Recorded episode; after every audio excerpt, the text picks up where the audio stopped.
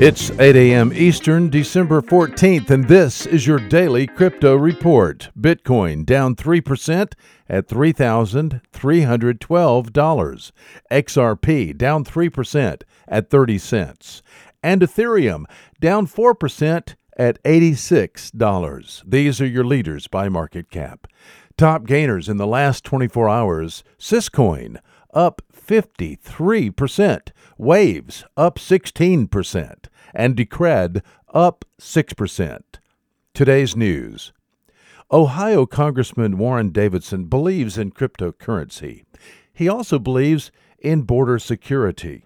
Yesterday, in an interview with Steve Inskeep, the host of National Public Radio's Morning Edition, Congressman Davidson suggested crowdfunding the wall on the Mexican border.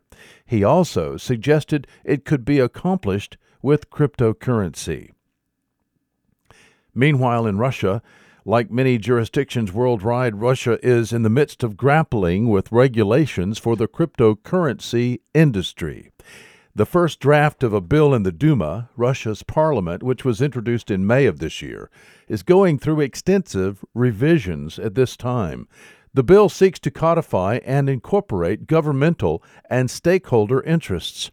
In this context, the statement of the Deputy Prime Minister of Russia, Maxim Akimov, that the current downturn in the cryptocurrency market justifies caution in enforcing cryptocurrency regulation is seen as indicating that Russia will take a more relaxed stance to regulations. Well, today, LinkedIn released its top five emerging careers. Blockchain developer is listed as the biggest growing job sector on the platform for twenty eighteen. Engineers who can develop distributed ledger technologies using P two P technology have grown by a factor of thirty-three this year.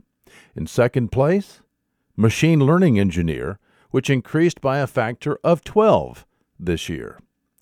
And finally, Cheddar reports this morning that PayPal has developed an internal blockchain for employee use.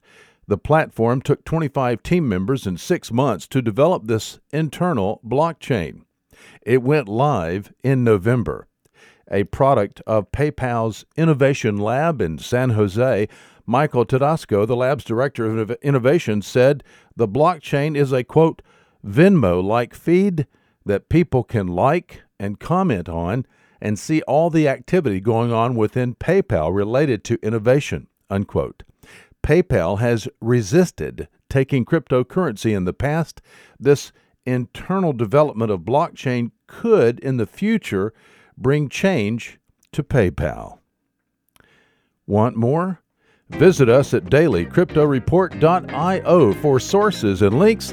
Find us on social media and everywhere you podcast under Daily Crypto Report.